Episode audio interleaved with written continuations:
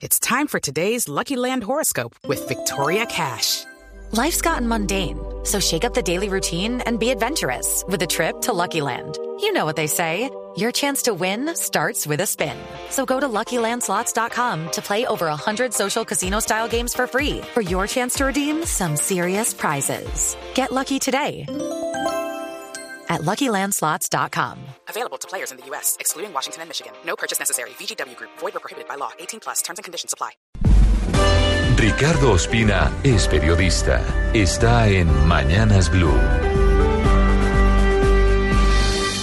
6.27 minutos. Un fuerte choque quedó planteado en las últimas horas entre las cabezas de los órganos de control del Estado por cuenta de uno de los más sonados escándalos de corrupción de los últimos años en Colombia.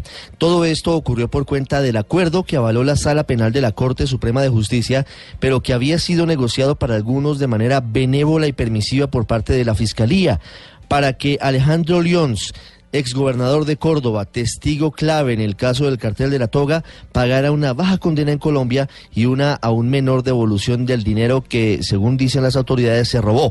León solamente pagará cinco años de cárcel, lo que en la práctica significa que podría salir en aproximadamente un año de la prisión. Y además se comprometió a devolver cuatro mil millones de pesos. Ese escenario fabuloso para los intereses de León es el que ha generado una gran controversia, porque a pesar de que el exgobernador de Córdoba será testigo testigo clave en los casos por corrupción de su departamento y en el sórdido escándalo del cartel de la toga, la sociedad recibe un mal mensaje con este tipo de acuerdos. Justamente anoche el Contralor Edgardo Maya y el Procurador Fernando Carrillo emitieron un inusual comunicado conjunto criticando el acuerdo con Alejandro Leons con palabras muy duras. Abro comillas. Significa que aquí se puede delinquir, cometer los actos de corrupción más atroces y luego pagar penas irrisorias y devolver sumas insignificantes de lo que desfalcaron, dijeron los funcionarios, al recordar además que Leons se habría robado 115 mil millones de pesos del erario, solo va a devolver 4 mil millones, y que tiene en su contra investigaciones disciplinarias y fiscales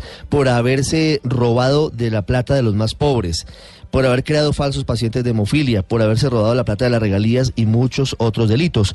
¿Valdría la pena preguntarle a la Fiscalía si realmente este acuerdo es bueno para alcanzar el máximo de justicia en casos como los que estamos hablando?